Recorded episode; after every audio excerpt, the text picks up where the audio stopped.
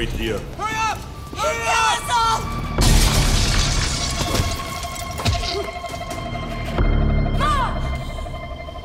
Come with me if you want to live. Hey, yo, what's going on, friends? Welcome back to another spectacular episode of In Madness Pod. It's Shawn the Butcher here with Vertebrae 33. How's it going, buddy?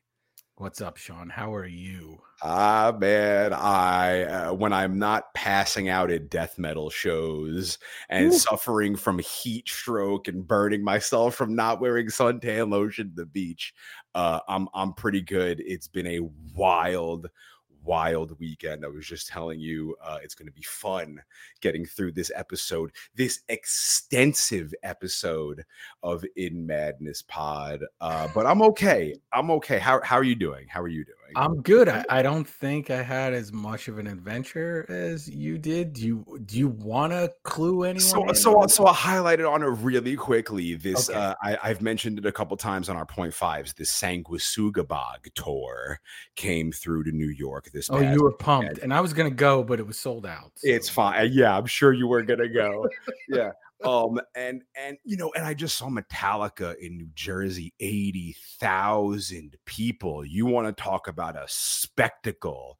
It was something to be had. However, in my heart of hearts, I was still way more excited for this 200 cap dive bar Long Island death metal bonanza show that happened. So I was Okay. there all day at the venue doing interviews with all the bands. Shout outs to Gates to Hell, Vomit Forth, Dead Body, Sanguisugabog, and Cruelty from Japan. This band flew in from Japan to play at Long Island, New York at the Amityville Music Hall. I did an interview with their frontman Zuma and uh, asked immediately, "Are there any Godzilla fans in Cruelty?" And there were. They, we- Yes. we talked about Godzilla. So shout outs to Cruelty. So I'm there all day. I'm doing interviews. I'm outside in the sun, but I'm eating. I'm having protein bars. I'm drinking Gatorade. I'm drinking water. I stay plenty hydrated. I always got my little thing here. I'm always sipping on my little baby bottle. All right. And five minutes before Sanguisugabog takes the stage, they're all set up. Everything is on stage. They're plugged in. They're checked. They're ready to go and and I start getting foggy and Oh. and I don't know weird and and and strange feelings. Shout outs to my man Scott Summer. I was like, Scott, I need to walk outside. And I started walking to the door and I didn't make it to the door for the first time in my entire life. I fainted in the middle of the venue in front of everybody, which was so crazy embarrassing. And I I remember I felt like I was sleeping. yeah, And I heard my buddy Scott like, "Whoa, whoa, we need some help here." And I was like, "Hmm, I wonder who Scott's talking about." And then opened up my eyes and I was on the floor. oh, And I'm like, "Whoa." I don't dehydration, low blood sugar. Who knows? Who knows? I went to the doctor. I'm okay. They just called me today. They said I had like low glu- glucose levels, but they said it was nothing to worry about. Um, but yeah, I've never fainted in my life, and it, like that venue gets really hot, and I was drinking a couple beers, and I was smoking a couple things. all Uh, but, you know, no different than normal. However, uh, I'm turning 40 any second now, and problems I never used to have before are, you know, becoming problems that I need to recognize and be more aware of. Um, so yeah, another reason you won't come out because if I pass the fuck out, you're then going to be responsible for me for Well, the thing is, is I, I I would totally help you out, but like you're you're bigger than me. dude. And like that's the So thing, like if I go to grab you, I, I'm going down with you, and then we just got both of us on the floor. just and- just protect my dome just don't and my buddies i'm like did i hit my head and he's like no i caught you you fell in a sitting position and i'm like thank god i'm always naturally in a sitting position well, no, uh, uh, immediately, and I'm glad Crazy. you're okay. Thank you thank you crazy freaked crazy. out, and I'm glad you're okay, and everybody listening is glad you're okay. But after you told me, I immediately rang Cyberdyne Systems, and I was like, "Can we get a Shawn two to replace?" And you know- said irreplaceable. That's yeah, I- that's, what they told me. very that's very nice of you. You know what wouldn't ever pass out is a Terminator. I I mean, I don't know. They get gray beards. We established that at some. I point, mean, that was a weird thing. Yeah, I mean, yeah. So, they have to add in that kind of stuff to them. But so enough of my drama. This isn't a point five. Thank you for joining us for all the point This is- fives. you know what? Maybe too use too high of a percentage of your brain. And that's what I was Right. thinking. Like I was sitting there and I was like, Right. what's happening right now? What is going on right now? Is my I, I thought my brain was going to explode, but luckily I just fell asleep for a quick second. But it was weird. It was fuck. It was weird. But enough. Enough of that. Thank you. I'm okay. Did you tell I, the? okay. I, I got to know though. Did you tell the band? Did they know? no, I don't want. I was so embarrassed, and I was like, "I, dude, dude." For shout out to my man Chris McCarthy, who works the door at Amityville Music Hall, because like he's the bouncer and he's my buddy. And when you get dragged out of a club, they don't let you back in because like you've had enough. That you're not. You're not having any more. Um. I have been waiting for months to see Sanguisugabog, and I passed out right before them. So when I came to, I was like, I have to get back in the venue to watch three or four of these guys. Commitment, folks. That's you know, commitment. I had to. They were so good. Shout outs to Sanguisugabog, one of the best death metal bands ever. But shout outs to everybody who looked out for me. Shout outs to Muncie. Shout outs to Scott Summer. Shout outs to my man Chris McCarthy and the whole crew at Amityville Mus- Music Hall. Brought me waters, brought me everything, brought me all this. But I'm, we- we've gone six minutes into my bullshit. I've had enough of talking about It's this. crap. okay. People want to know about it. thank you, thank you. I'm all right. I'm all right. I went to the doctor. Uh, we are on the socials at In Madness Pod. We are on We are at, Gmail. If you want to contact us, In Madness Pod at gmail.com. Subscribe to the YouTube. Subscribe to the In Madness Spotify playlist. I keep adding songs. We got the Terminator theme. We got Johnny Booth. We got The Witch. We got the Ronettes. We got all this crazy I mean, I think at this point you got to add a. Say it for me, Shawn. Sangua. Sanguisugabog. Yeah, that, uh, that I. I from will there. put my favorite Sanguisugabog song on there. We want to hear from you. What I'm loving, what I'm loving is in Madness Monday.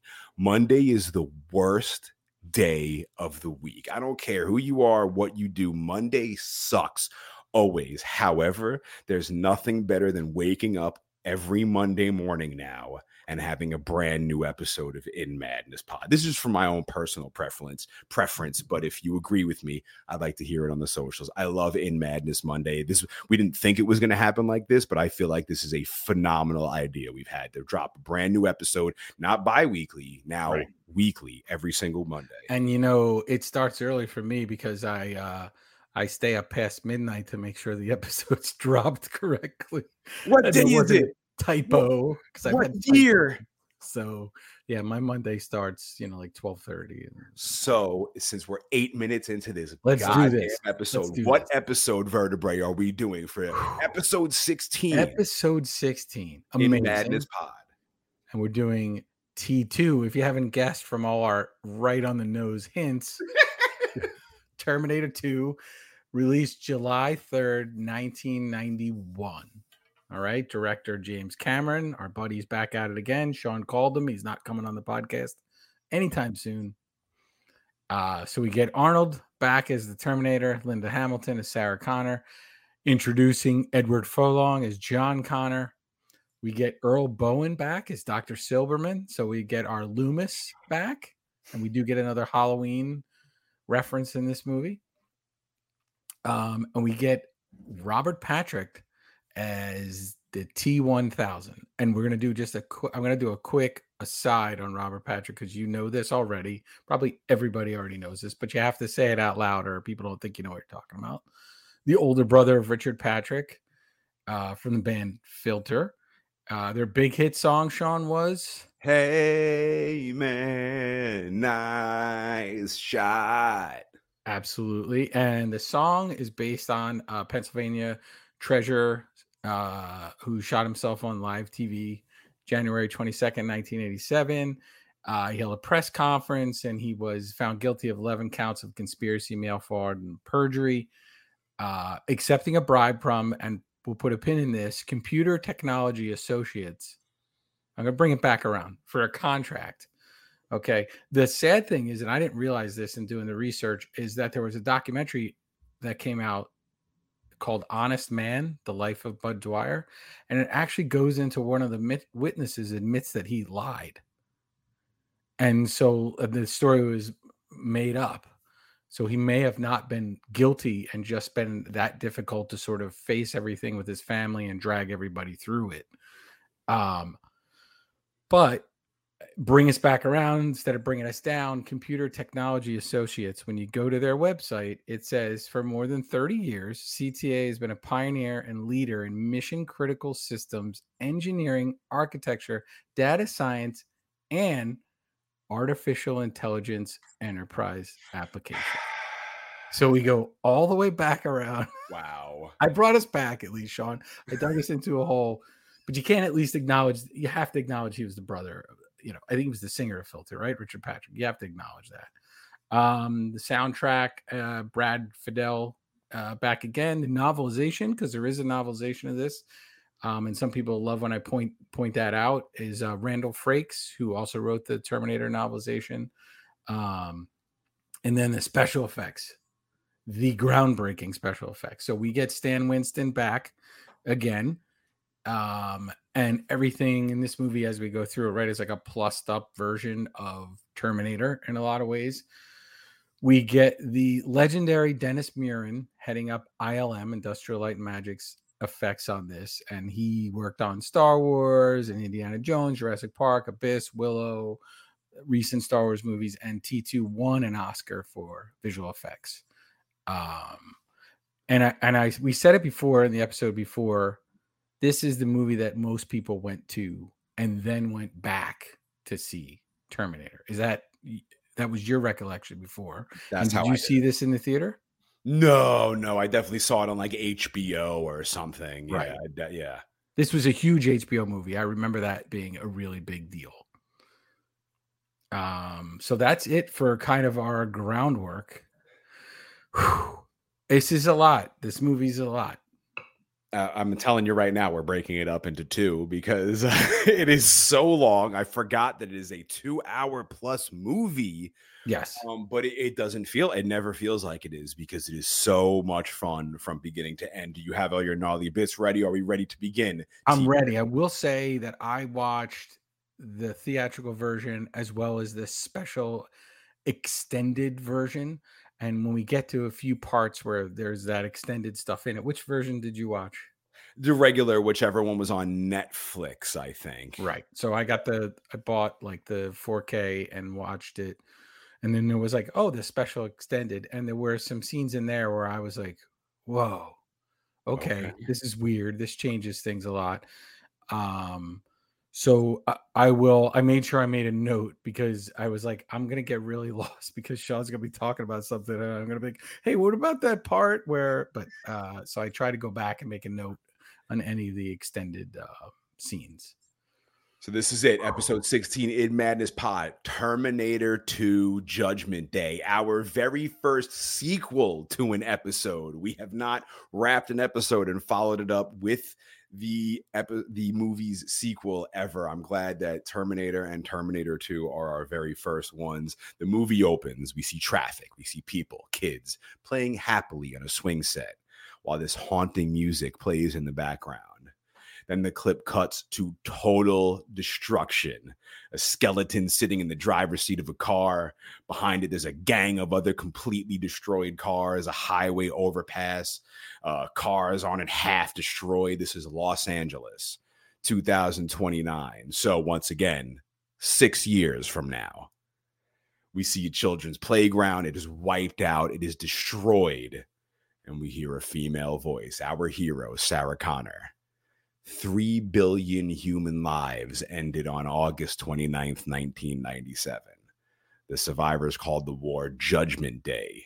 They lived only to face a new nightmare the war against the machines. Sick. That clip right there is used at the end of Hunter Killer, which I recently added to the In Madness playlist from Fear Factory, which is Fear Factory. If you didn't listen to our previous Terminator episode, like based their entire idea of the band around these Terminator movies. And uh, Hunter Killer was referenced in Terminator 1. So I added it to the In Madness playlist. And that clip of her saying the war against the machines is in that song, Hunter Killer. So make sure you check that out on the In Madness playlist. Uh, but while Sarah's giving this dialogue, the camera is panning across all this destruction piles of human skulls everywhere. And then a skull gets crushed by a foot, a foot of a Terminator. Dun dun dun. Uh, and we get all this cool model work here too, right? Uh, much like in the original, we get a more elaborate version of this. Uh, the novelization notes that this takes place July 11th, 2029. So we get a specific date. Did she say that in the beginning? July 11th? No, she said August 29th, Yeah. 1997. Yeah. So I don't know. My notes either are wrong or they changed it a little for an novelization, which could happen. But I had a July 11th date. But The camera pans up. We see it, the full Terminator exoskeleton in all of its badass glory. It's carrying the plasma rifle that term that uh, Arnold was looking for in Terminator One that he couldn't find from the uh, drunk neighbor from Gremlins. in the background, there's more plasma rifles firing off, explosions, a giant tank rolling over piles of skulls and bones, all this futuristic shit flying around. And then we see our survivors, actual humans battling it out with the machines. The humans seem to be losing badly, but they do manage to get a couple of shots off. We see a Terminator injured, armless on the ground. It's reaching for its missing parts. And then one of the dudes comes with a torpedo or a plasma rifle and starts shooting it. Uh, they take out one of the flying crafts with a torpedo. Uh, we see a man walking down a long corridor. He's being saluted as he's walking. Clearly, he is a big deal, the head honcho. We hear Sarah Connor's voice telling us the computers which controlled the machines, Skynet, sent two Terminators back through time. Uh, we met in our previous episode, Reese and Arnold. yes. Their mission destroy the leader of the human resistance, John Connor, my son. We see a grown ass John Connor amongst all the surviving troops with a big scar on his face, still fighting the battle. Sarah says the first Terminator was programmed to strike me in 1994 before John was born, but it failed. We, second- uh, do, we know if the scars from that or did he crash his dirt bike? I mean, while listening to uh, Yeah. Guns and Roses with Spudnik, Yeah. Uh, the second was sent to strike at John himself when he was still a child. Like before, the resistance was able to send a warrior, a protector for John. It was just a question of which one would get to him first. Bum, bum, bum, bum, bum. Bum, bum, bum, bum, bum. Our iconic Terminator music kicks in, and we get Terminator 2 Judgment Day. The opening credit shot is crazy, like this wall of fire engulfing this children's playground. Yeah, and the, on the uh, director's commentary, Cameron it says that they called them the force, uh, you know, the four horsemen of the apocalypse. Except he had to clarify that it was a horse, a seahorse, a turtle, and a chipmunk that were burning. So everything everything's on fire the swings the merry-go-round everything covered in fire and slowly through the fire the face of our iconic villain appears the terminator robot with those glowing red eyes Mhm. the movie begins a truck drives off and in between a few other parked trucks once again we get our lightning our oh my god hang on really quick did you see the lightning a couple of nights ago when it, it, like I, three in the, middle of the night. Yeah, dude at three o'clock in the morning the thunder hit it sh- it shook my entire house and Yeah, i looked too. outside and it was it was strobe light lightning Yeah, uh, oh man this is judgment day the world is totally gonna end or it was a lightning storm. yeah no but like i've never seen a lightning storm like that in Yeah, that was a crazy one. my life And y- when when people go back and listen to this episode three years from now, they're gonna they're gonna yeah it's gonna be like no no big deal because the planet's gonna be like jupiter where there's hurricanes and uh like, what are those guys complaining about? One, yeah yeah a one bunch of of um in between you know we get our lightning again a portal opens and then the portal closes and once again we got naked arnold sent from the future because nothing. uh What is it that doesn't come through? Nothing. nothing dead can make it through the portal Okay. what I dig about this portal that is different than Terminator 1 is that when the portal appears, any part of the other trucks that are near the portal Yeah. are now just disintegrated. Yeah. and So it's the end of the truck, right? It's got a curve on it. It's, a glowing, they burning. put like paint, some paint on it or whatever to have it be glowing, and then the ground has a little bit. So yes, this uh, first time, second time in this movie already, we're seeing a more elaborate version when they got more money to make this film or what they're able to do. So there's a lot of very similar beats in this movie to the original, uh, but with a much larger budget. Yes, Arnold is standing in a glowing red hole in the ground. It's searing hot. He's back to kill John Connor. Right. You would think he makes his way to the bar near the truck stop. We see his Terminator vision assessing the outside of the bar, all the motorcycles parked outside. He opens the door and walks in this biker bar butt ass naked. Yeah, and we get we get real stats this time. So we're clear, you know, the budget is a little more elaborate. So we're getting him scanning vehicles. Um, and then obviously we'll find out what he does when he gets inside, but we're getting real stats now. These bikers don't take too kindly to Arnold's naked ass being in their bar, but he's scanning all the patrons looking for the perfect match and he finds one. He walks up to a biker and says, I need your clothes, your boots, and your motorcycle. the biker does just that, laughs his ass off, and says, You forgot to say please. and he blows he blows smoke in his face. And and if you pause it, it was scanned as uh, said carbon monoxide 93, nicotine levels 67, and contaminant O2. So there's like a scan of the smoke. Stop smoking cigarettes, kids. It's gonna kill you. yeah. And then he puts his cigar out on Arnold's chest. Bad move. But Arnold does not flinch, which confuses the biker. Arnold grabs his hand to break it. Another biker hits Arnold over the head with his pool stick. Arnold grabs him and throws him through the bar front window, and then takes the biker with his clothes he wants and throws his ass into the kitchen on top of the grill. And the dude is freaking out because the grill is on. Now all hell's breaking loose. Bikers want to fight. Arnold is kicking pretty much all of their asses, so the other bikers back off. He goes up to the biker on the grill and he's all burnt up on the floor. The dude pulls out a gun. Arnold snatches it out of his hand. The biker throws him his keys. Da-na-na-na-na. Cut to bad to the bone playing, which immediately I feel sets the tone for this whole movie. There he goes. Vertebrae's got the sunglasses on. and and so uh, I got I got a question and a statement. Yeah. My statement is that Cameron says he had a huge argument with the editors of the film. There were a couple editors on it. They didn't want to use Bad to the Bone because they felt it had been used too much. And Cameron's reply to them was, "Yeah, but it's cool." So they just, you know, everybody ended that argument. I will say I'm confused after multiple viewings of this why doesn't Arnold just kill everybody in the bar, especially the guy outside? Why does he?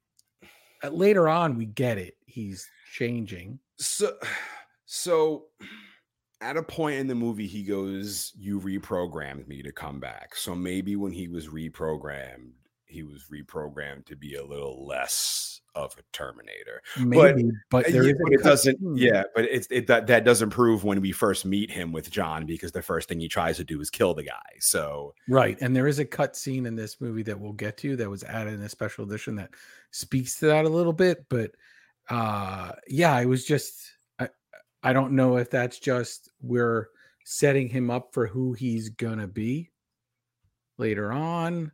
Um, but it was certainly uh felt a little bit of a kinder, gentler Terminator. it feels like it's not going to be as goddamn serious as the first movie was immediately from that alone right. Out walks arnold all black leather. He walks over to the bike and out comes the bartender. He fires off his shotgun and says i can't let you take the boy's wheel son. Arnold gets off his bike. He walks up to the bartender and snatches the shotgun out of his hands. He slowly backs the guy into a corner. You think he's going to kill him but he reaches in his pocket and takes out his sunglasses. And like classic terminator throwing on his shades. Yeah. Back to the bike and tear his ass out of there And he also, the conveniently, there's a spot to put the gun on the bike. Did you notice that? Like, it just it's like perfect it it's all perfect happens to be there perfectly. we We cut to a cop driving down an alley. We see more lightning. The cop stops his car and gets out to check it. He approaches a fence that clearly just had a portal open near it because there's a wide, gaping open hole with scorched ends, just like the trucks had in the beginning. Very cool. And from behind, here comes a naked Robert Patrick, our other Terminator. He kills the cop, takes his gun and his clothes. He goes in the cop car, finds the computer, types in John Connor, and his whole rap sheet comes up. Yeah, and it comes up. It's uh trespassing, shoplifting, disturbing the peace, vandalism, uh, current guardians, Todd and Janelle Voigt. And we'll get into them in a minute. And sure enough, his home address. Yeah. Now the hunt is on. Cut to the burbs. We see mom outside yelling at John, get in that room and clean up that pigsty of yours.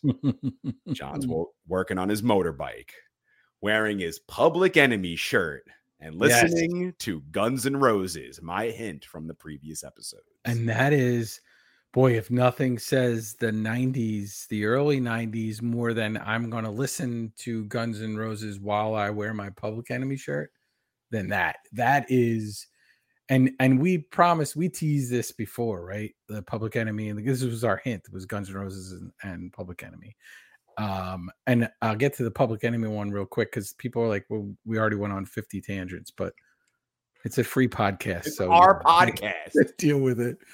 Uh, I I saw Public Enemy in concert, Sick. and I saw him in Chicago at the Aragon Ballroom. I should have looked up the date, but I didn't. But it was in the early '90s. Um, and what's crazy about it is it wasn't soon removed from a Jane's Addiction show I saw in Philadelphia, and we can get to that at a later date that ended in a riot. Uh, and I'm in Chicago, and I'm in the Aragon Ballroom. It was Public Enemy and Sonic Youth Oh, sick. was the was the show. Having a great time, and leave there, and there's uh, like a um, an anti-war protest outside, right? And it was just an insane crowd and just a mess going on, and we had to kind of try to sneak our way out, my buddy and I, against the wall of the building as as we left. But I got to see Public Enemy and Sonic Youth. I did have a T-shirt, a Public Enemy shirt. I I, I was looking for it. I don't know where it is. I I'll admit it. I, I was bad at throwing T-shirts away back in the day. Now I keep everything like a crazy old man. But uh, I, I don't know what happened to it. But that's my that's my Public Enemy story. They were fantastic live and a weird bill with Sonic Youth, by the way. Very strange. cool. I I mean I I I also did see Public Enemy. Uh, they played at uh Rock the Bells festival years ago. I think it was Governor's Island or Randall's Island, one of those damn islands. Right. Um, and that was an insane lineup. Uh, Cypress Hill, Wu Tang Clan, and Rage Against the Machine. Uh, sick, sick. Yeah, Public Enemy. Respect to PE. Yes. We'll have to Um, make sure to put a song on the I'll, I'll dump a, a PE song on on in Madness Pod, and I mean we don't need the Guns N' Roses one on there, do we? I don't think we need the guy. Everyone's heard the Guns N' Roses song a million times. Uh, I mean, I don't know. Do you want to sing it for me? Do you Uh, no, no, it I'm go? good. It, it was it's you could be mine, right? yes. You could be mine, right? Yeah, yeah, Yeah. yeah. It was on uh Use Your Illusion 2. Yeah. Right. So one and two were released the same time, September 17th, 1991. So this movie comes out in July. That song's in the movie. It's a huge hit. Uh, I had mentioned on the tease that it was the B side of that single was Civil War, which is a song that I absolutely love still to this day and like it better than um, You Could Be Mine, but not as fun on a dirt bike when you're right when you're riding around on a dirt bike. And I did go. So if I don't mention this, a buddy of mine who listens to podcasts will kill me. But we went at midnight to buy Use Your Illusion one and two. Sick. Yeah. And we, we we drove him. He had, if this is not early 90s, he had some house speakers in the back of his his trooper.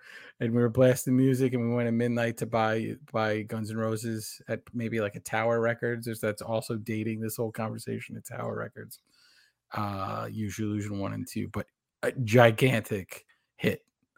And getting that song before that album even drops was probably a really big deal for them at this time too.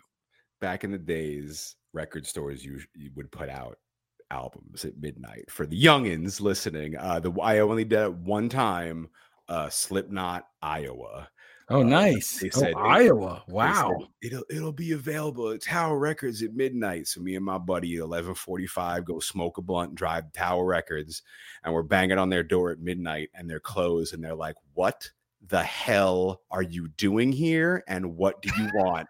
and I'm like, "The website, the website said," and they had no idea what we're talking about. They still let us in, and they let us buy the Iowa albums. It was mad funny.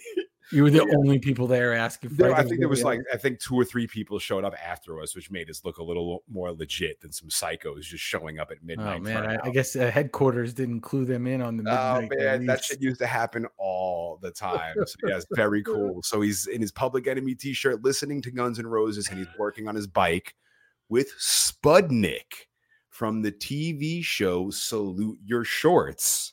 Remember that one with Donkey Lips? No, Oh, you don't remember No. Salute Your Shorts? Yes, you- no, you totally do. no, I do not. Yeah, there was a show on Nickelodeon called Salute Your Shorts, and the redhead kid, uh, who's John Connor's friend in Terminator, was Spudnik on Salute Your Shorts. Great Wow. show. I used to watch it. I have never seen that show. I've never heard of it. Yeah, yeah, he was a troublemaker in the show, and he's a troublemaker in this. Um. John ignores his stepmother as she walks away. Spudnik says, Your foster parents are kind of dicks. So we Yeah. know John's been adopted. If we didn't get it from the screen when uh, our cop Terminator was looking it up, our foster mom, Yep. Janelle, Mhm. is played by Jenette Goldstein, who famously played Private Vasquez in Aliens. Yo. it never hit me ever until you just started saying it and I saw her face and I was like, he's gonna tell me she's someone. I was like, it's Vasquez from Aliens, isn't it? There Hey, you go. Vasquez, anyone ever mistake you for a man? No. How about you? Foster mom goes to complain to foster dad about John not cleaning his room. Dad goes outside to yell at John, but off goes John on his motorbike with Sputnik. Mhm. We cut to the state hospital, and there she is, Sarah Connor, in the nut house, doing pull ups on her bed, and she is jacked. Yeah, completely ripped. This is so. mm, I always have a running joke of like anyone in a tank top is just like, hey, Sarah Connor, like just like she's just got completely shredded for this movie. And I will say, uh, Cameron mentions this on the the commentary, and I agree. Her acting in this movie is absolutely amazing, and she does. And I know I say amazing a lot, so I'm going to say it less, but but she does such a great job. But people always their go-to is the shape that she was in and yes she got in phenomenal shape for the movie but i think that lessens th- this deep acting that she does in this film I, I i think this is by far the best thing she's ever done right However, yes, yes, with this character, yes. However, there's two lines in this movie that bother me deeply because I don't Uh-oh. like the way they were written and I don't like Uh-oh. the way they do they were done. oh no And are we one of- gonna get our first negative episode of Yeah, no, no, no. It's just No, it's just no, a line. Like I love this movie, but there's just a line that comes out, and I'm like, what? what line Whatever. We'll get to it later. oh i can't now i'm on the edge now No, that's know. the point. That's the point. So here comes shitbag Dr. Silberman, our Dr. Loomis character from Uh-huh. Terminator 1.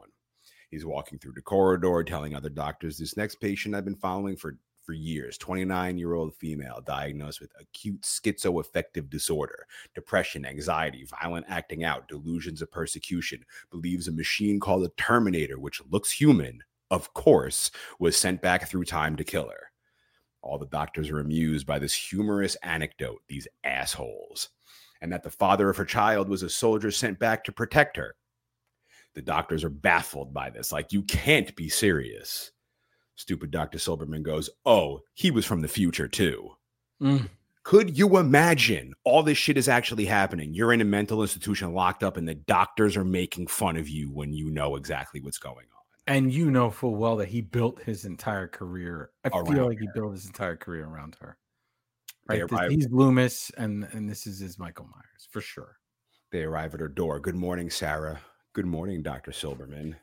She stares at him in complete disgust. She asks him how his knee is. He says it's fine. He tells the other doctors Sarah stabbed him in the kneecap with his pen a few weeks ago. Hmm.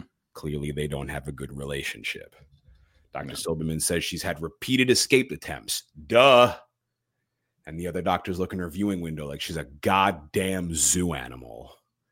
Doctor then tells nurses he wants Sarah shot up with Thorazine, which is the exact same drug Loomis wanted Michael Myers injected with in Halloween. And there it is. Look at you. Boom. So now are the roles changing? Is Sarah Connor now our Michael Myers? Mhm. We cut to the burbs.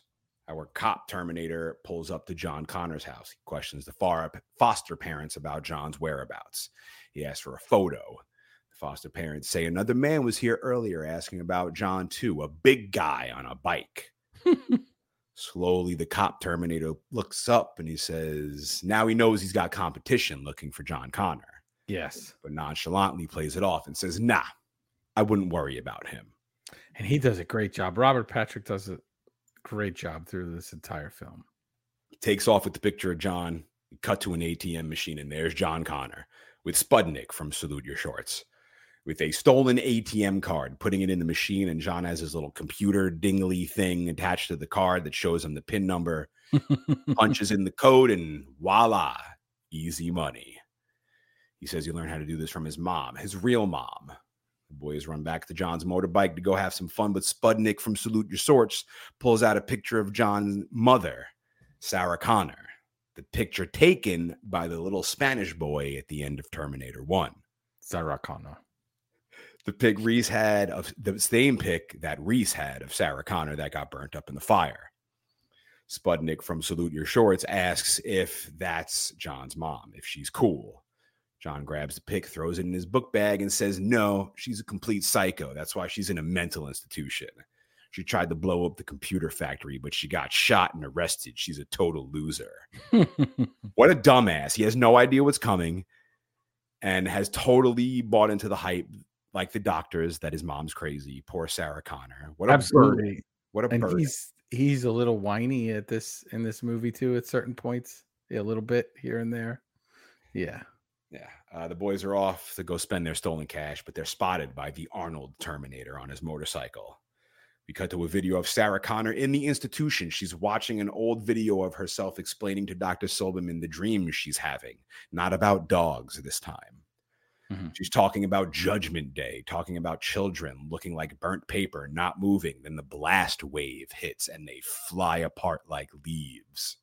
And so I have to ask you because this is where I get very confused. There is an added scene in at one point because there's a theatrical version, then there's an extended cut, then there's like a super extended cut. So you have to help me out. And if I jumped ahead, let me know. But in the cut that I watched, we see the playground and we see her disintegrate to nothing, mm-hmm, right? We mm-hmm. see that later on in this. Mm-hmm, okay. Okay. There's also so if I back up, there's an added scene in this with Reese. And what did you see that in your version? I, I, I, I, think I've seen it a long time ago. I didn't see it in research for right. this. Where Yeah. she's she's forced to take meds and in this uh, this disgusting uh people that work at the facility force her to take these meds. Um and the guy licks the side of her face. You've right? Is that later in this movie? It's coming. It's coming. It's coming. All right, so let me stop because this is where I realized I needed to adjust my notes because uh, the Reese thing really threw me off because he's in it and he tells her to get on her feet, soldier, and then he loves her and he delivers a message to her that uh, they're coming for John and she chases him out of the room and there's a whole dream sequence of them running down the hallway. Yeah, that wasn't in that wasn't in my version. That was in your extended version. Okay, so now I'm back. I'm back on. I apologize for that. I'm back. No, it's all good. It's all good. this is Uh, where I got confused because yes. it does jump a little bit there. yeah, that's that's a little nah. That's why I think they edited it much better on the Netflix version. It all makes a lot more sense. Yeah. Sort of. Okay. We'll get to that later. Sarah in the video, she's becoming very upset having this to describe her dream. Dr. Silberman is telling her that these are very common dreams about the end of the world. In the video, she's screaming at him that it's not a dream, it's real. She says she knows the date it happens. The doctor still doesn't believe her. Yeah, I'm sure it feels very real to you. Imagine knowing this, and the doctor's like, yeah, sure, whatever. Mhm. Ugh. Sarah says August 29th, 1997. It's going to feel fucking real to you too. then she throws in this line that I really don't like. I feel it could have been written better. She goes, Anyone not wearing 2 million sunblock is going to have a real bad day, which is just a stupid line, I think. Maybe she was just, listen, she's on meds. She's in an institution. We've all made bad jokes. I do not like it. I do not. I think Well, that you know what, Shawn? Anytime we hang out together now, I'm going to say it. Yo, That's and I should have wear two million sunblock because I am burnt. I know you got burned. Crisp right Two million sunblock. Sarah Connor was speaking to you. I just thought it was a terrible line. I'm sorry. Everything else she says in the, and does in this movie is absolutely phenomenal. I just every time I watch this movie, I get like my butthole clenches up because I hate that line so much. Call Cameron and tell but him. it's it's a great, it's still a great movie. It doesn't take away from my love. no, of course It's not. Another part that I, have that reaction. it's something I need. It's something It's I a need. pretty absurd line, it's ridiculous. and and considering sort of how serious and tough she is in the entire movie, it's a weird. It is a weird ad as a line right there. I feel like they were about to hand in the script, and some loser in the back was just like, "Oh, just put this line in really quick, really quick." And then I was like, "Ugh, well, whatever. It's it'll happen again later on in the movie. We'll get into it." in the video, be, she begins going crazy, telling the doc he's dead. Everyone in the room's dead. Everything you see is going to be gone. You're living. You're the one living in a dream, Doctor Silberman. She's getting riled the hell up. The other nurses begin surrounding her to restrain her. In the video, she's screaming that it happens. It's real. She knows it's going to happen. Dr. Silberman pauses the video. Him and Sarah are both sitting there watching it. Sarah looks guilty. She tells Doc she's much better now. Tells her her attitude. Uh, Doc says her attitude's been improving. She says she has a goal. She says Doc said if he saw improvement in six months, Sarah could be transferred to minimum security and have visitors. It's been six months. She wants to see her son, but Dr. Silberman could care less. No, he, I don't think he ever has an intention of ever letting her go. Ever letting her go. He she made him famous. Yep. Tell me more about the Terminator machines. Could you imagine wasting six months trying to impress this bastard and he does not care? He says, "Now you think the now you think the Terminator machines don't exist." Uh, she says they don't. She knows that now. But you told me many times you crushed one in a hydraulic press, which she did. We know she did. We saw her do it in Terminator 1. Mhm. She says if I did, there would have been some evidence. They would have found something at the factory. So where the hell did all this goddamn evidence disappear off to? Bum bum bum bum bum. Doc goes, I see. So you don't think the company covered it up anymore? Sarah says, No, why would they? Cut to this goddamn high tech office. Mhm. Bunch of computer nerds working in a lab, of course. This new intern kid is looking for Mr. Dyson. Mr. Dyson is the same dude who plays Keanu Reeves' cop boss in the movie Speed, one of my favorite Keanu movies. Oh, look One at you. line- one of his lines is "Don't get dead." Look at you. Great line, way better than two million SPF or whatever the hell she said. This dumb intern kid is not looking where he's going. He's kicking over trash cans. He's talking about tests being done. He says Dyson has to sign for it. Dyson and the intern walk through a series of doors. The intern's like, I know I've been here for a little bit, but do you know where it came from? Mm. Dyson says he once asked the company the same question, and their response don't ask. Dyson walks through the laboratory with all these scientists in hazmat suits. He approaches a vault with a security card. They put their identical keys in and open the vault. Dyson opens a secret compartment in the wall, and out comes a half destroyed microchip. And next to it, in a glass case, the goddamn exoskeleton hand that was reaching out from the hydraulic press for Sarah Connor in Terminator 1. Here it is. And here come my questions. Mhm. So, if they didn't have the arm, would they have advanced AI? Pro- I guess not. Okay. So, does any of this happen? Does this timeline make sense? If they don't have the arm, which advances everything to get us there quicker, Do they get there eventually? Is the date pushed back? Probably. Like, didn't them coming back in time cause like here we are again, and here I am confused once again. uh, that's a good point. Right, the the arm is what, and the chip is what helps them advance the technology. Yeah. So Yes. if you remove the chip in the arm, maybe Dyson is just making those fancy vacuums instead. And the world and the world wouldn't get destroyed to a much clearer date like nowadays when it's probably most likely going to get destroyed. Yeah, like I mean, they're do they get there? It seems like they wouldn't get there because of the, you know, what happens later on. So But all This- of these Terminators coming back essentially caused the termination of mankind. yeah, where would we? I, I don't know. We're in a Well. Arnold Arnold has a great line later on that's way better than the 2 million SPF sunblock line that I think explains just the world as a whole. Uh, Mhm. and, I, and I think would have been the answer to this question you're asking as well. I mean, we get there. I'm, Yeah. I'm sure we get there, Yeah. but as quickly, I, I don't know. It's crazy. All right, I'm in. I'm in the time loop. Get me out, Shawn. Get This, these out. these sons of bitches, they they covered it up. They covered it up. They took these parts. They're working on them, and they got Sarah Connor locked up in a fucking loony bin. Mhm. Dyson staring at this arm like he is going to be the father of the future. We cut back to Sarah and Dr. Silberman. She asks what he thinks. And of course, this bastard says, I know you're just telling me what I want to hear. I don't believe you, you believe what you're saying. And if I put you in minimum security, you'll just try and escape again. Mhm. She begs to see her son. He's in great danger, but Doc does not care. Could He care wants her there for another six months. Ugh, what a prick. forever until he writes his book about it. that will fail, I'm sure. Yeah. Or, you know, or sell millions and he'll be a billionaire. Mhm. he begins packing up his stuff to leave, but Sarah's pissed. She lunges at him to choke him. But of course, all the other nurses jump on her, restrain her, shoot her meds. And this asshole, Dr. Silberman, looks at the camera and goes, Model citizen. Yes. Oh, you know the truth. You know the future. You know everything that's going to happen. And they lock you up in a loony bin, and everyone there is calling you a psychopath.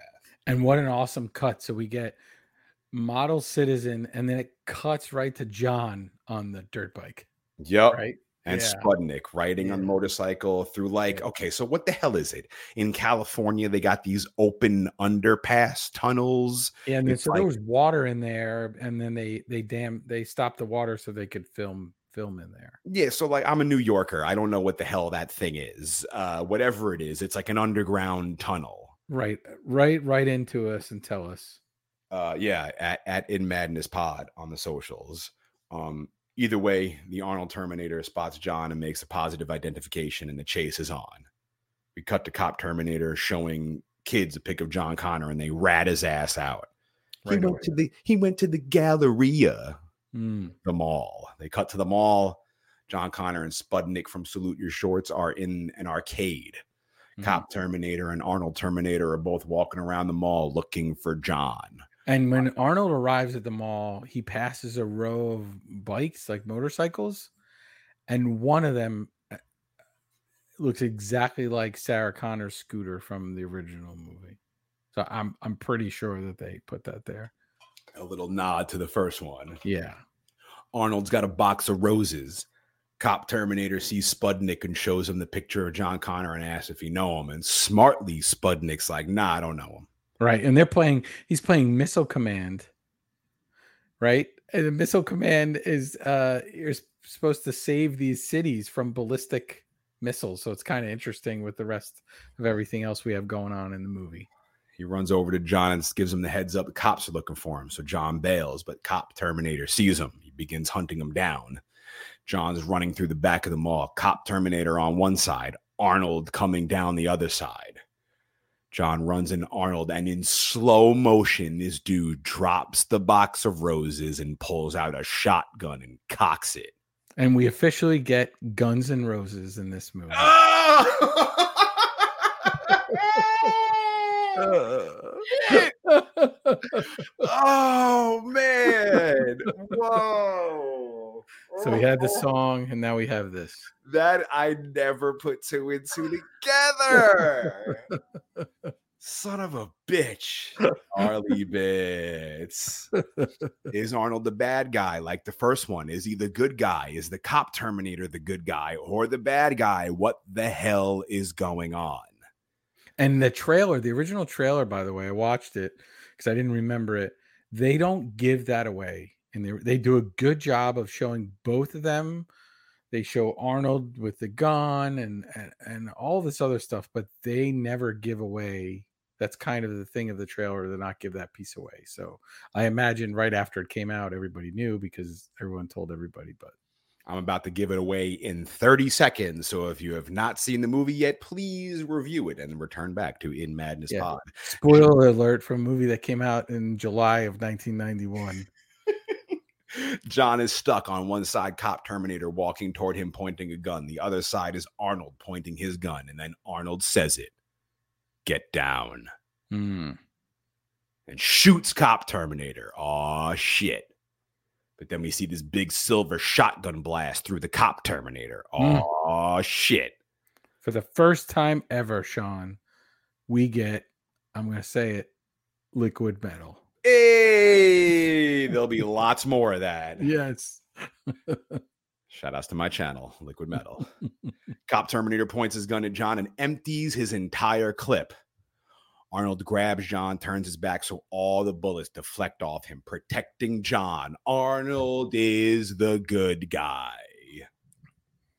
Arnold breaks open. Oh, all right. Arnold breaks open a door and shoves John through it. Then turns around and both our Terminators, fully armed, begin firing at each other. Each round, Arnold pumps off into the cop, gets absorbed. We see these big silver shotgun blasts protruding out of him. Arnold blasts him six times, and finally the cop falls. Arnold stands over him, and the bullet holes fade away like water, and the cop molds back together and jumps up and grabs Arnold's gun.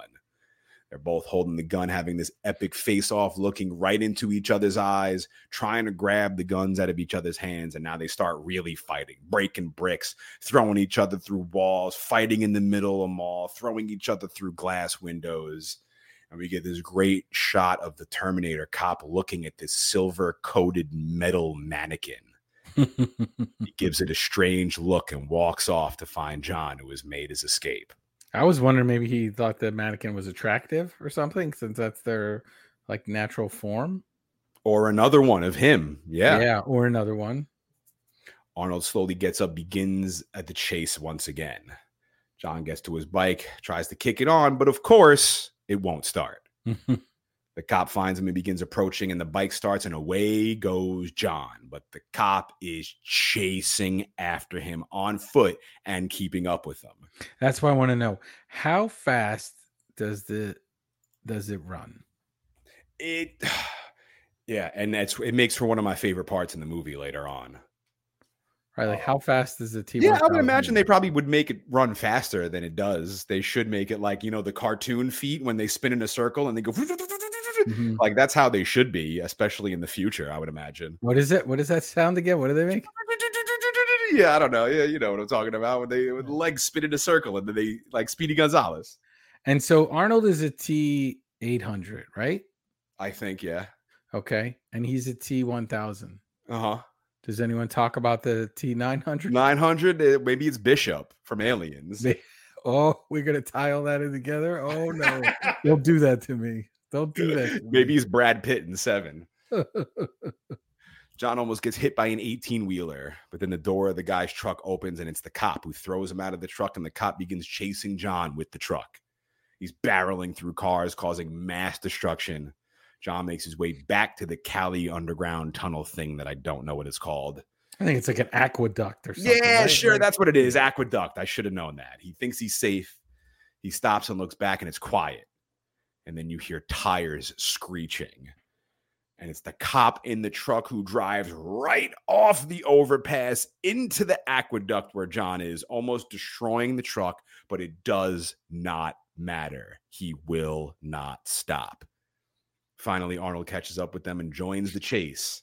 And the cop is on John's ass.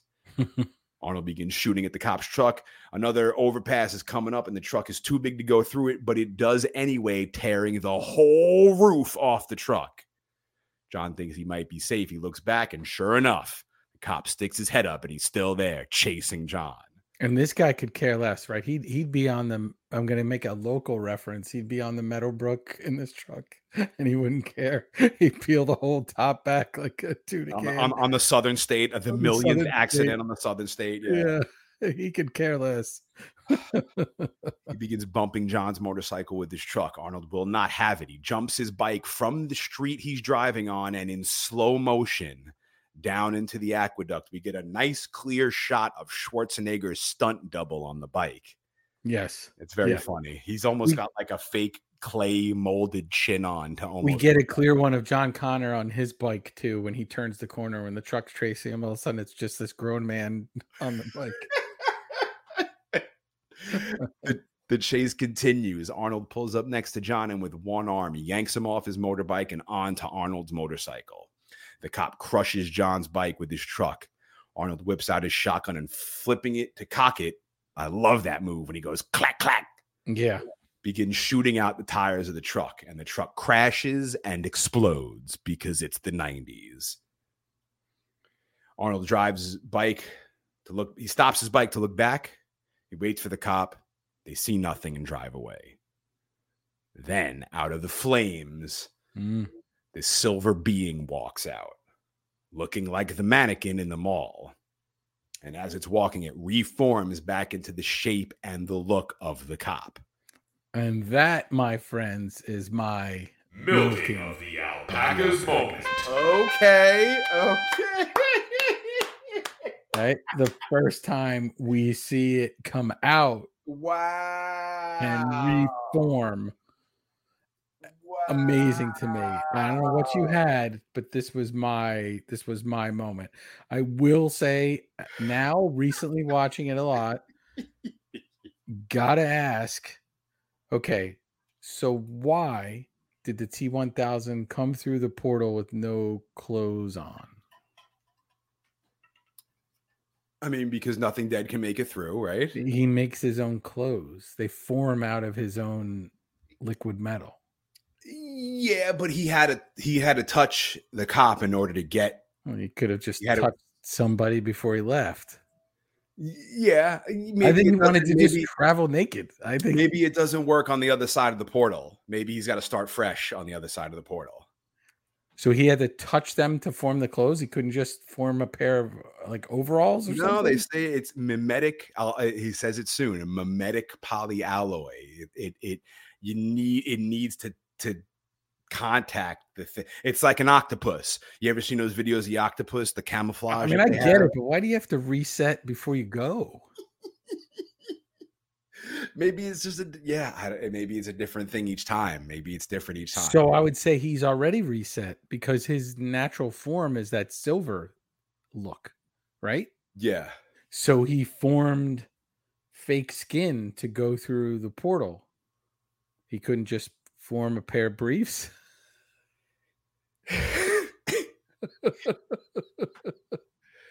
I I think he knows that he'll get away with more as the cop.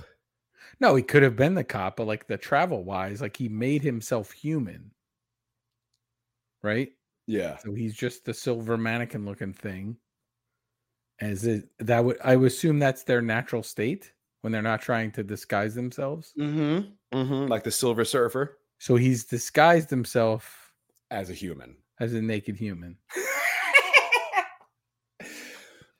Maybe and anatomically and uh, mind you in that scene uh, and cameron brings it up too you, you know you can see a little bit of richard patrick's uh, business uh, in there and uh, robert patrick not richard patrick that would be a completely different movie robert patrick's and and so he formed himself as a human completely anatomically correct as well maybe just- yeah, they showed him like a thing before you left. They're like, "This is what you need to look like when you when you arrive there." there's like a briefing before they like a- Yeah, they're fucking robots. I'm sure they have robot briefings. They And- have, and they the only- files. the only photo they had was a naked person it was a naked person. Yeah, they didn't have they didn't have any ones with clothes on. It's still about the anatomy.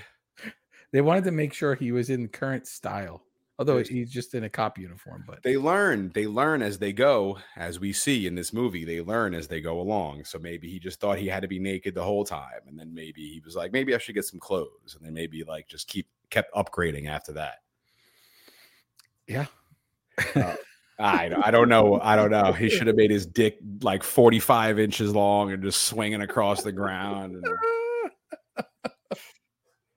just gigantic balls or fucking ladies' breasts for some reason on his back, like uh little Nicky. yeah, where he just comes through and there's a fly in there, and he just, Yeah, because he's got a big snout like Squidward from SpongeBob. yeah, yeah. Arnold and John are riding the bike, but John has had enough. He's like, stop the bike. Arnold does. John hops off and asks Arnold if he's a Terminator. Yes. Cyberdyne Systems Model 101. John looks at Arnold. His back is full of bullets and goes, Holy shit. He asks if Arnold's a machine, but alive on the outside. He responds saying, I'm a cybernetic organism, living tissue over mendo- metal endoskeleton. John begins poking Arnold's face. Your mom was right, you dumbass. And John, in all of his 90s glory, goes, This is intense. Get a grip, John. So cheesy. John says to Arnold, You're not here to kill me, so what's the deal? Arnold tells John his mission is to protect him. John asks who sent him. Arnold says, You did. 35 years from now, you reprogram me to be your protector here in this time. Hmm. John now trusts him. And why'd they wait so long? Was the battle going well? Just to get away, just to get away from T1000 and all like 33 years in the future, was it? Oh yeah, yeah. Oh, you meant for that for, for the future him to send him back. Yeah, it was Yeah. okay for now. It's okay for now. Yeah, it's Yeah. 20 yeah, did they try to fight for a little while and send him back, or did they try to send him back right away? Or Or maybe maybe Skynet didn't come up with their idea till much later, Mhm. and maybe he got the dro- got the drop on him. Uh, the boys are back on the bike. John is asking Arnold, "Is the other guy a Terminator like you? Not like me. A T one thousand, advanced prototype, more advanced than Arnold, mimetic polyalloy." John asks, "What the hell does that mean?" And Arnold says it. Channel I've been working on for over a decade. Liquid metal. there you go. Arnold tells John they have to leave the city immediately and avoid the authorities. John wants to go home and get his stuff, but Arnold refuses, saying T1000 would definitely be there waiting for him. John asks if he's sure, and Arnold goes, I would.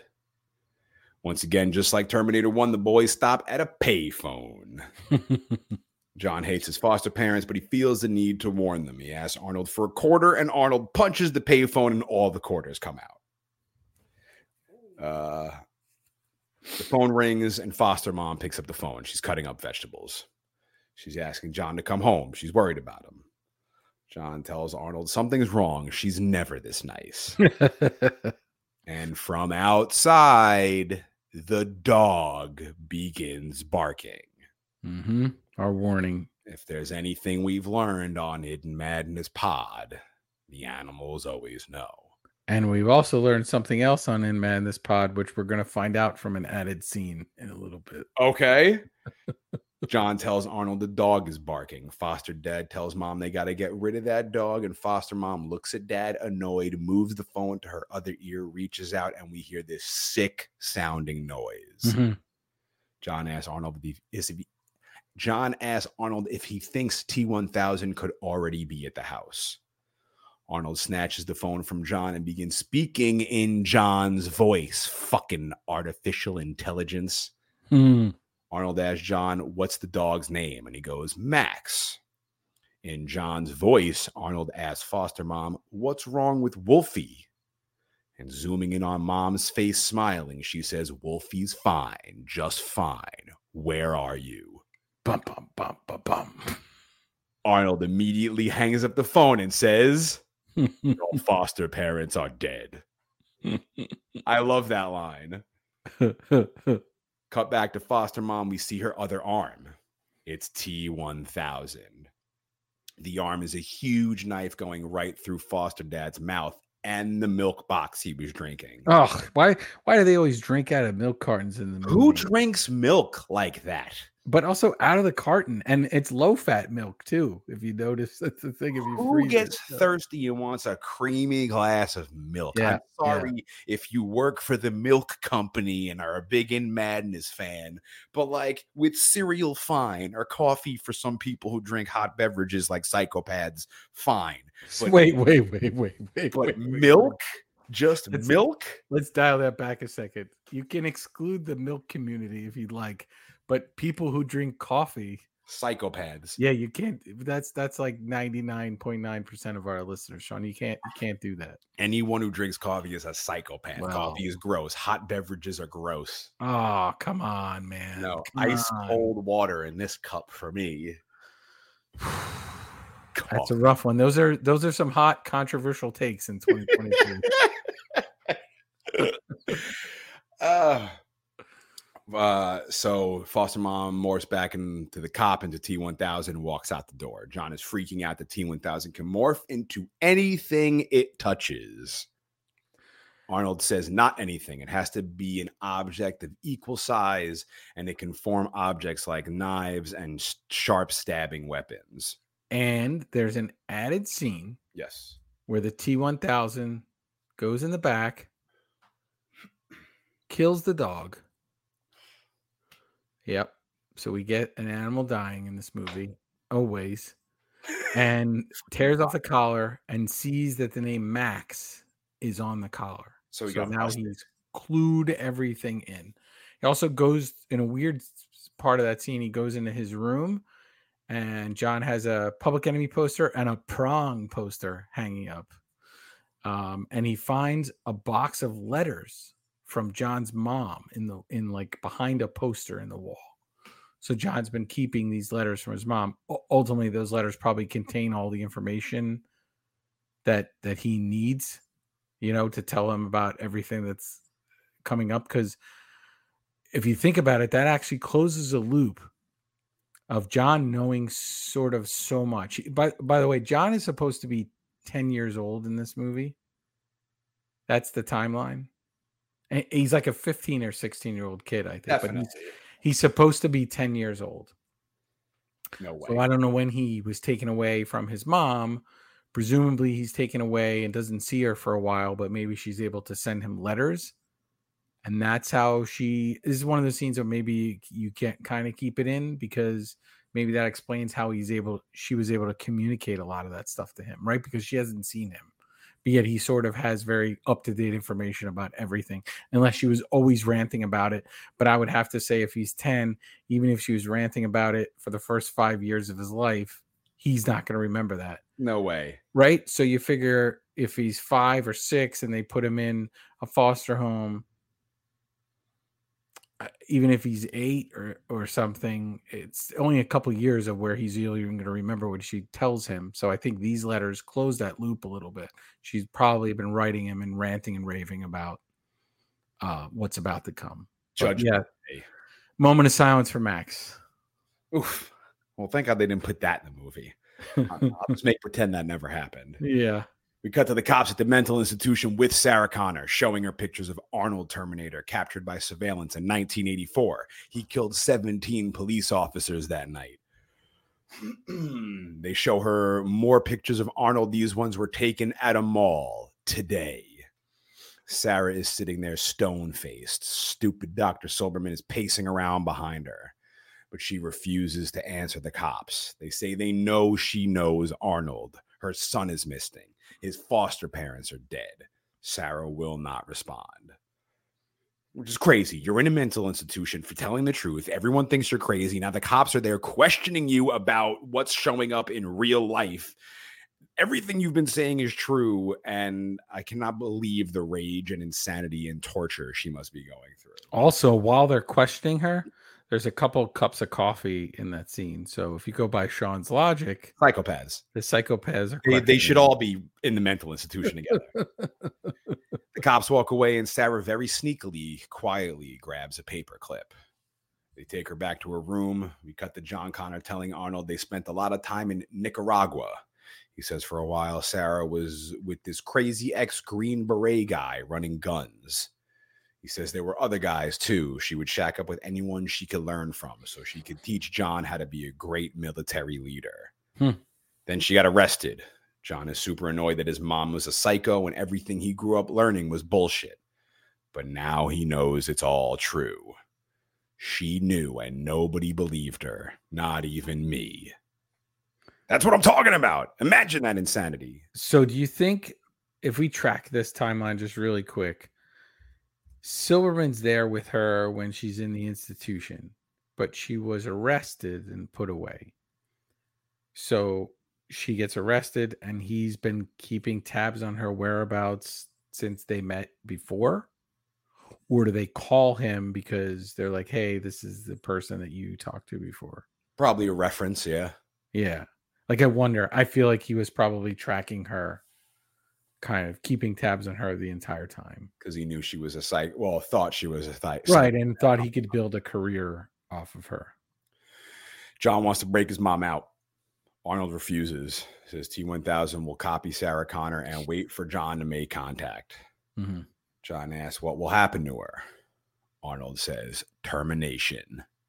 John refuses. He wants to go get her, but Arnold won't go. It's not mission priority. He's holding on to John so he won't go anywhere. And John begins screaming for help and says, Let me go. And Arnold drops him on his ass. And annoyed, John goes, What the hell did you do that for? And Arnold goes, Because you told me to. Hmm. John goes, You have to do what I say, huh? Arnold says it's one of my mission parameters. John makes him prove it. He tells Arnold to stand on one foot, and he does. John is stoked. He now has his own toy Terminator to play with. While he was screaming for help, some dudes heard him. They walk over to help, but then John tells him to screw off. Some muscle bound dudes getting into like a Trans Am. Yeah. It looks like every wrestler in the 80s. they get mad. They call him a dipshit. Offended and smiling because of his newly acquired friendship, John tells Arnold first to put his leg down because he still got it up. And then John goes, Did you just call me a dipshit? And tells Arnold to grab this guy. Arnold picks the dude up by his hair, and guy begins screaming. His friend tries to help him, but Arnold takes the guy's arm, pulls it off his neck, pulls out a gun, cocks it in his face, and John pushes the gun away, but Arnold still fires off a shot. Mhm. John screams at Arnold to put the gun down, and the guys run away. And it's funny the way he puts the gun down, right? He just like quickly places it on the ground, like, oh, I'm in trouble. Yeah, it's really funny. John yells at Arnold for almost killing the guy. Arnold goes, What do you want from me? I'm a Terminator. John lays down the law. He tells him he's no longer a Terminator. You can't just go around killing people. Mm. Why? John's like, You just can't. Arnold doesn't understand. John tells him they're going to go get his mom, and he orders Arnold to help him. He gives him back his gun, and we cut to T1000 pulling up to the mental institution. Inside, Sarah Connor is getting strapped to her bed, and this fucking creepy nurse leans in and licks her face. Yeah. So that stayed in. Before that, they're forcing meds on her. And that's how they get her into that's how they get her into that bed. They're like they've got her pinned to the ground, a couple of them, and they're forcing the meds on her. Yeah. You know, this shit probably happens 90% of the time in these places with these Absolutely awful. licking the patients' faces. Uh, Sarah's playing it off well. She lets this dirtbag lick her face, and la- he, the dude laughs and walks off. Once he's gone, she spits out the paper clip and begins to free herself. T1000 walks into the building. He goes up to the lady at the front desk and asks for Sarah Connor. She tells him he- Sarah Connor. She tells him he's late, but the other cops and Dr. Silberman are walking towards them. She looks back and T1000 is gone. The night watchman cop inside the psych ward lets out the other cops. He's walking the corridor, out the door, out on the floor, which has these cool black and white boxes on it, like a checkerboard design. Mhm. And in liquid form, the floor begins taking shape into a man, but still has the checkerboard pattern, which is awesome. Very cool. Very cool. I just hope those weren't asbestos tiles. That- you know it was. That was so cool when they closed down school for a couple days to remove the asbestos tiles. I was like, free days off of school? Awesome. Yeah, I love that they only closed it down for three days. By the Oh, way, please. Yeah, please. The kids, they're fine. They're fine. you're okay. They're they're Walk smoking it off. Yeah, smoking three cigarettes at a time. Yeah. But then because the white night watchman stepped on him, T1000 has absorbed his traits. Hmm. He morphs into the night watchman. He takes shape right behind the guy as he's getting coffee from the machine. He turns around and he is face to face with himself in complete disbelief. T1000 raises his hand, pointing at the night watchman, and boom, turns his finger into a long, sharp object and sticks it right into the guy's face, and it comes out the other side of his head. And then he tilts his head to the side like Michael Myers. Ah!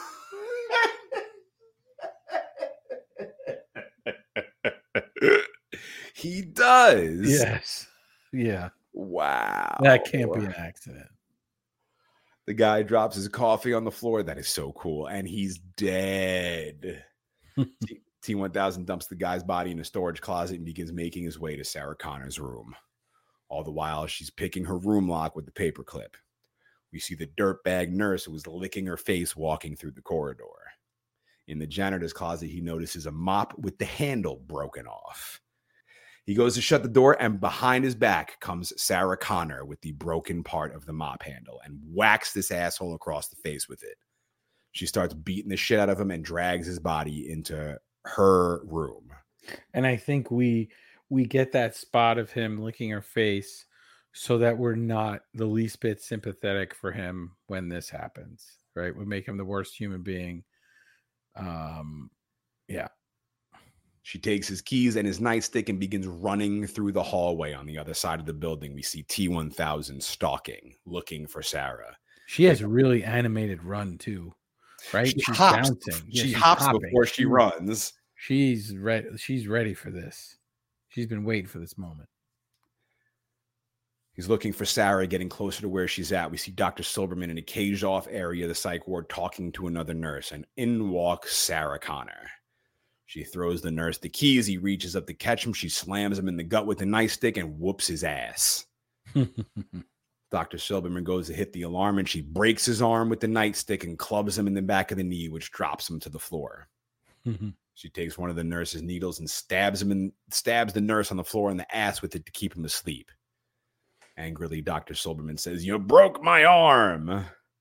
And she goes, There's 215 bones in the human body, and that's just one. Don't move. Except when I looked it up, it said there were 206.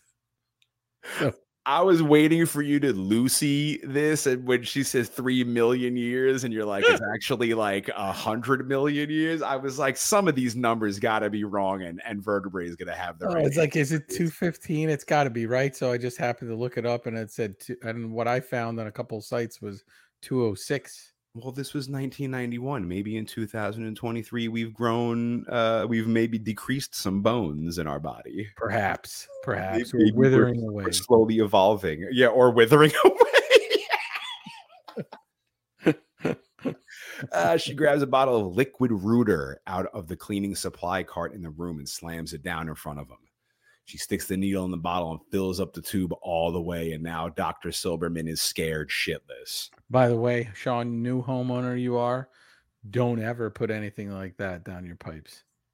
Oh no, you gotta do not that. It's it's not liquid Rooter, but I heard I heard uh liquid plumber is better. No for good. pipes. No oh yeah. good. corrosive agent. Okay. Here's your here's your trick. Here's your side note for everyone listening. Like, I want to hear more T2, but uh periodically put bleach down your drains.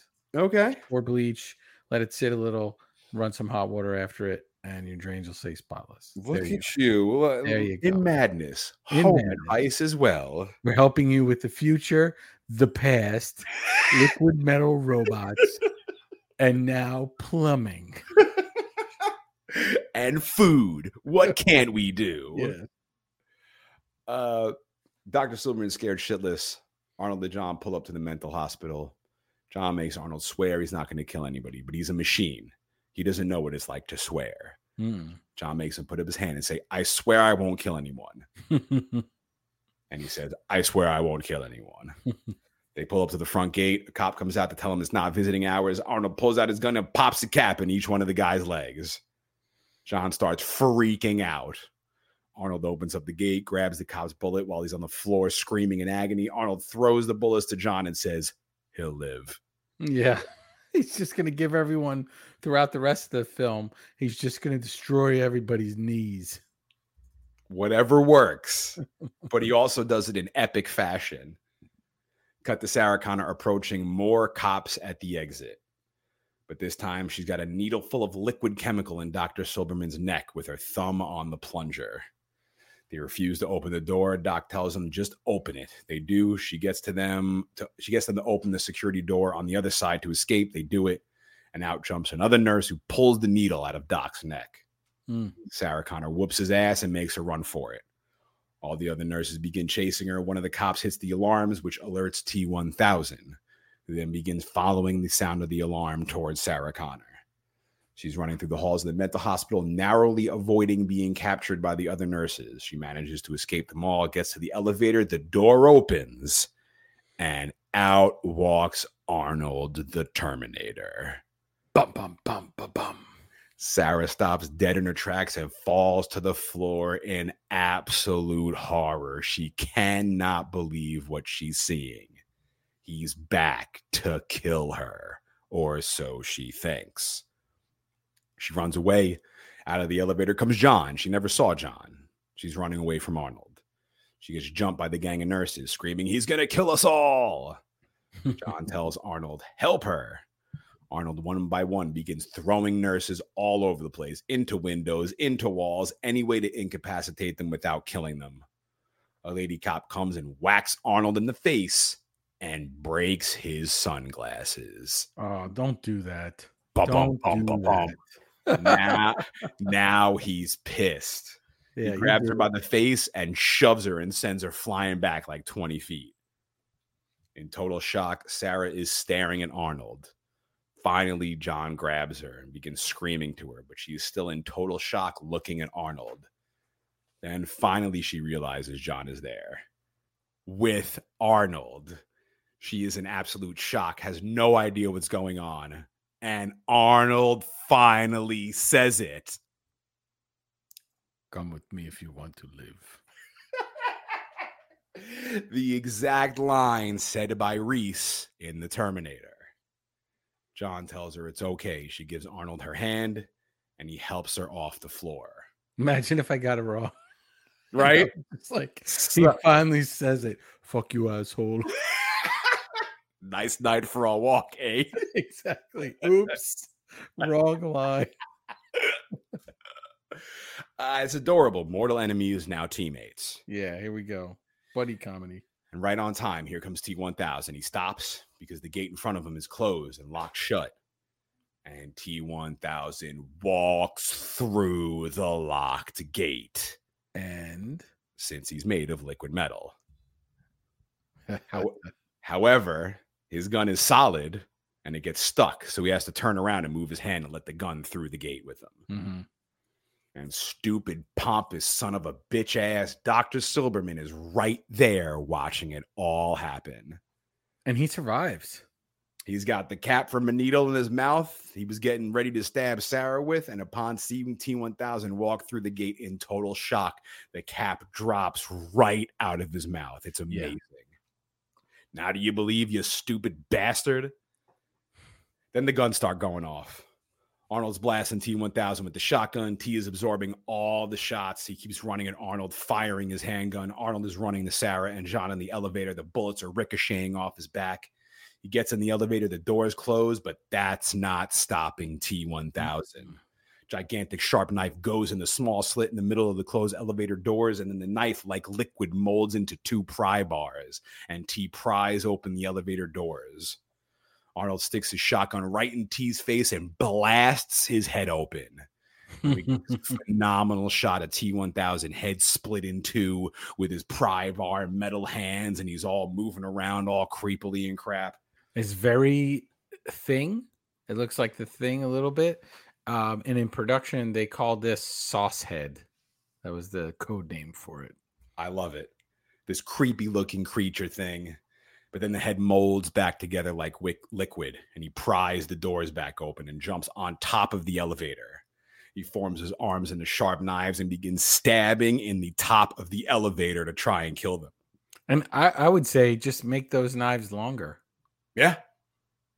Right? Yeah. It- Can he just make them longer? And yeah, instead of having to stab. No, just make them as he's stabbing in there. Just make them like much longer. They'd get all the way to the bottom. That's true. Yeah. Yeah. Yeah. But I think you- need some force each time to like hopefully get them solidly. Because then if they're just all the way to the floor, they're just going to get like, I don't know, cut or something. He needs to inhale. But he makes other shapes with it. Yeah, he should have just made more knives out of the one knife and just been like 10 knives, maybe like knife fingers. Yeah, I mean, I guess the movie ends then, but yeah. Arnold begins pumping off shotgun rounds. Sarah grabs Terminator's handgun and starts firing off shots into the top of the elevator. Love to see it. Mortal enemies becoming teammates. One of T 1000's knife arms cuts open Sarah's back. She gets hurt for a minute, but she's built hard as fuck now. She then goes back to reloading her gun. They make it down to the parking garage, and a cop car pulls up. Sarah points her gun at the cop and tells him to get out. Arnold grabs the cop and throws him into a pole and knocks his ass out.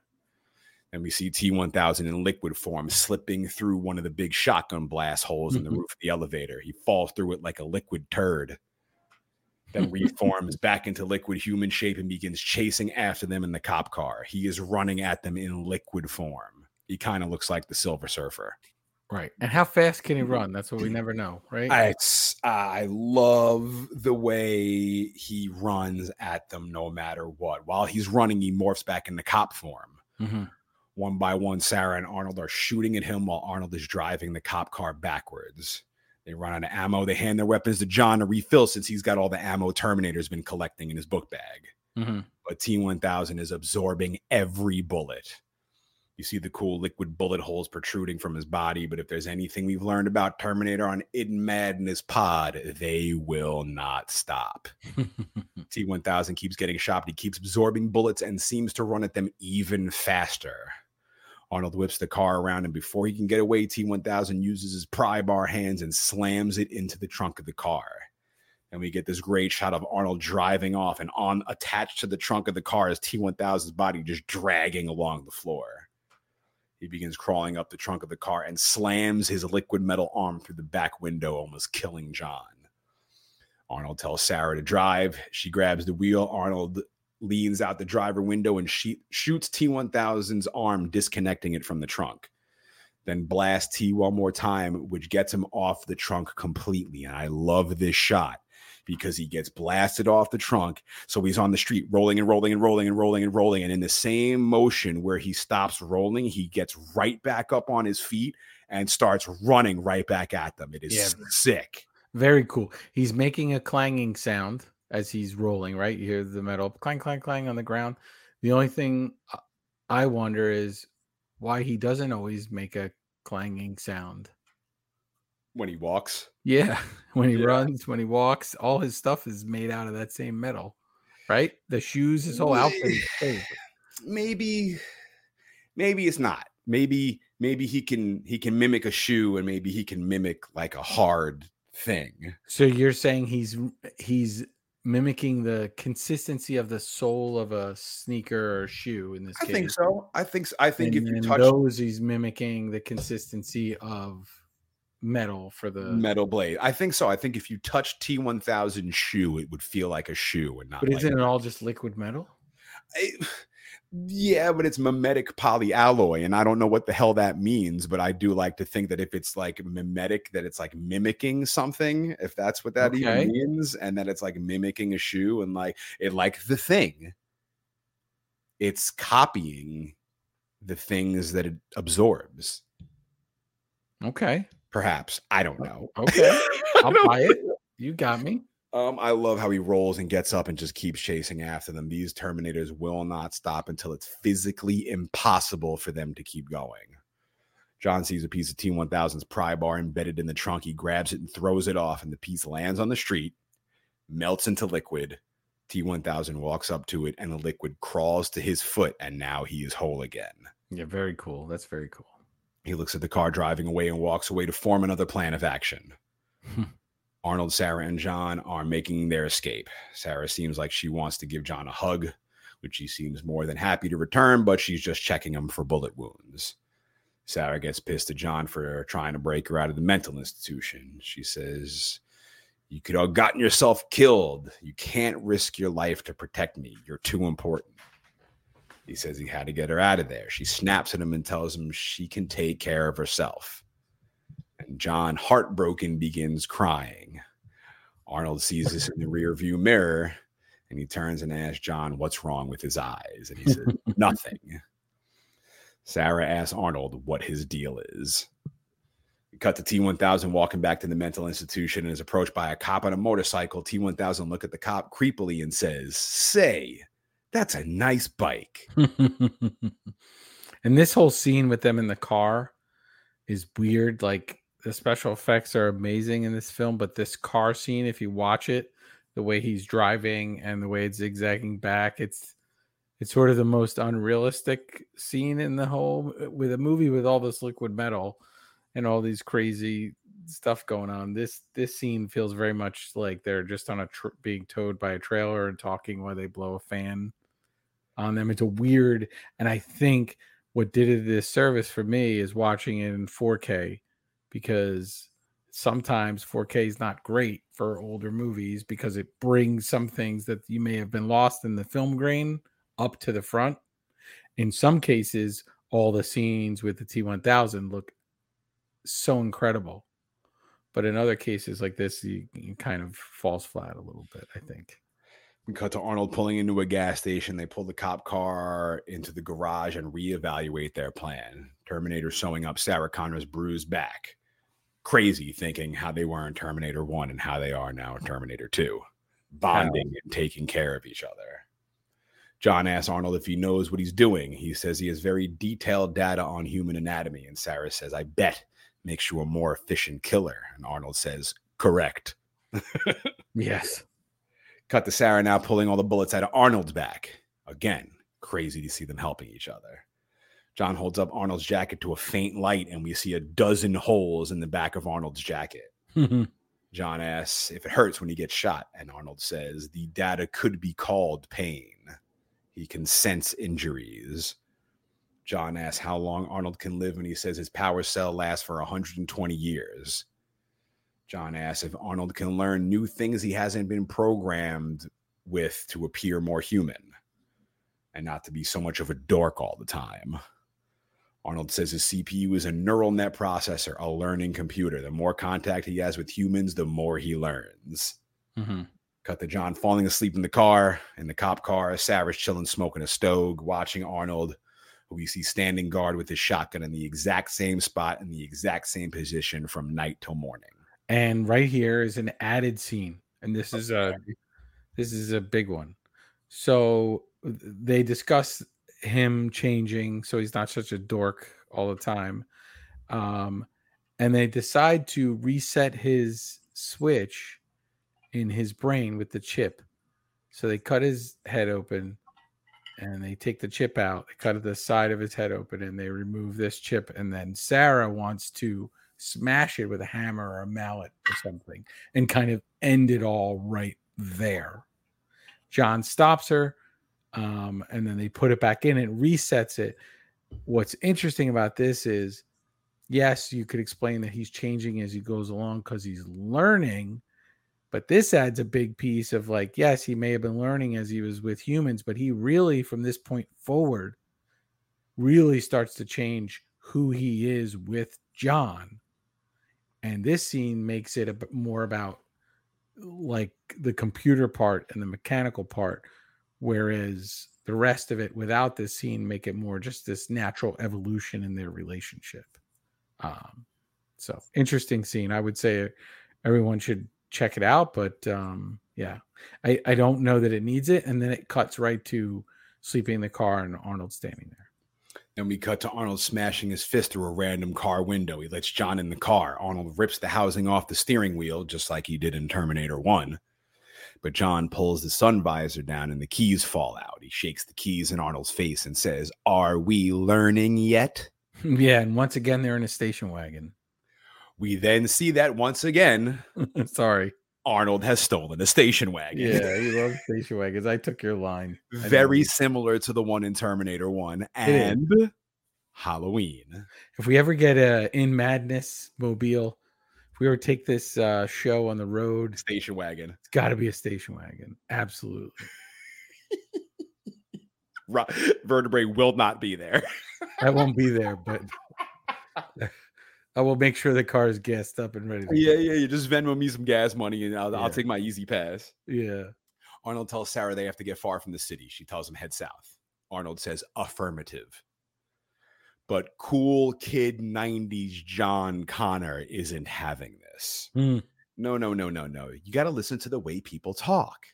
You can't say affirmative, you say no problemo. And if someone approaches you with an attitude, you say, eat me. Mm, All right, Bart mm, mm. Simpson. And if you really want to piss them off, say hasta la vista, baby. So 90s. And then Arnold says, hasta la vista, baby. John says, yeah, or later, dickwad. Or if someone gets upset, you say, chill out. Or you can do combinations. And Arnold goes, what is it? You do it. chill out, dickwad. There it is. And now John is stoked because Arnold is learning. And Arnold says, no problemo. But I feel the first Terminator had some of these responses as well, like "fuck you, asshole." yes. So he was already learning from back then, Yeah, I think this is just to show them bonding a little con- bit. connecting. Eventually, the car craps out, overheating. Arnold pulls into another gas station. He's filling up with antifreeze or whatever, and there's children playing around him with guns, with mm. real guns, pointing them in each other's face. Insane. Some shit you definitely wouldn't see. Real guns are just? I don't guns? know. They look like real guns. This is definitely. I think they're toy guns. You have to remember that toy guns then, now they have to paint them bright colors. Uh, but back then they could look very realistic. I think these, I think these are just toy guns that look Yeah, some shit you would never see in a movie today due to the world becoming absolutely batshit crazy. Hmm. John says, We're not going to make it, are we? People, I mean. And then Arnold spits the most knowledge I've heard spoken in any movie or real life situation ever. He says, It's in your nature to destroy yourselves. Mm. John goes, Major drag, huh? Sarah approaches Arnold and asks how Skynet gets built. Who's responsible? Miles Bennett Dyson. Mm. He's the director of special projects at Cyberdyne Systems Corporation. She asks why him. Arnold says in a few months he creates a revolutionary type of microprocessor. In three years, Cyberdyne will become the largest supplier of military computer systems. All stealth bombers upgraded with Cyberdyne computers, becoming fully unmanned. After that, they fly with a perfect operational record. They pass a Skynet funding bill. The system goes online August 4th, 1997. Human decisions are removed from, from strategic defense. Skynet begins learning at a geometric rate. It becomes self aware. 2:14 a.m. Eastern Time, August 29th. In a panic, they try and pull the plug, but Skynet fights back. It launches its missiles against the targets in Russia because Skynet knows the Russian counterattacks will eliminate its enemies here. Sarah asks Arnold how much he knows about Dyson. He has detailed files. Wow. And and this is so heavy. So we get Arnold's line about humanity, and then we get this piece, which is super heavy. And there was originally a little scene in between there, which really would have taken away from the heaviness. But it's an added scene where he's trying to teach Arnold how to smile.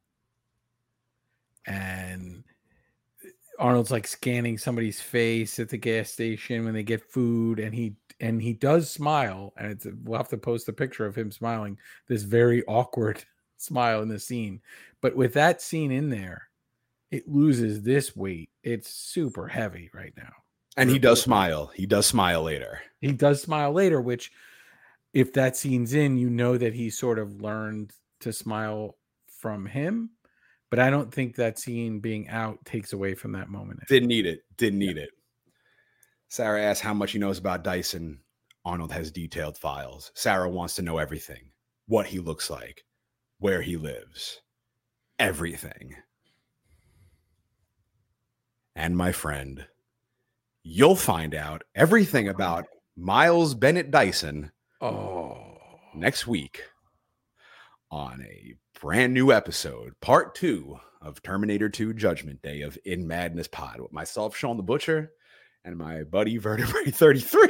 oh my God. We we have gone like so long already in this, and now we still have a lot of movie to go. But we we warned you this was going to be a long one. There's a there's not there's uh, we're hard pressed to find scenes in this movie that aren't iconic. Almost Oh. all of these scenes are iconic. So, have you got all your naughty bits for part one of Terminator 2 Judgment Day in Madness Pod, episode 16? I think so. We discussed uh your reach, recent situation, how to clear your drains. Uh yeah, we got we got all our we got all our gnarly bits in. T1000 tilts his head like Michael Myers. Yes. Yeah, Guns So- N' Roses multiple times. Guns good. N' Yo, what a what a thrilling episode. Uh, uh thank you for listening. Participate on the socials at In Madness Pod, in Madness Pod at gmail.com. We're on YouTube. We got the In Madness playlist. We want to hear from you. In Madness Monday. It's the best day of the week if you're listening to Are we this. gonna sing that song? Is there a song? Like it's another In Madness Madness Monday. Monday. yeah, Like your version. Uh, and I liked your milking of the alpacas moment. I have not had mine yet. Oh, Oh, real quick, do you have this on vinyl, this soundtrack? I do not. I do not. I failed you for the last time. Thank you, everybody, for listening. We appreciate it. We will see you in just one week, and we will help you get through that Monday. I, I'm not Yeah. saying I'm not saying we'll be back again because we ended the last four episodes saying Right. we'll With I know we're running joke right into the ground. Uh, the way they drive trucks in this movie is the way we drive jokes right into the ground. But we will be back with part two of T2 in one week. bum bum bum bum bum.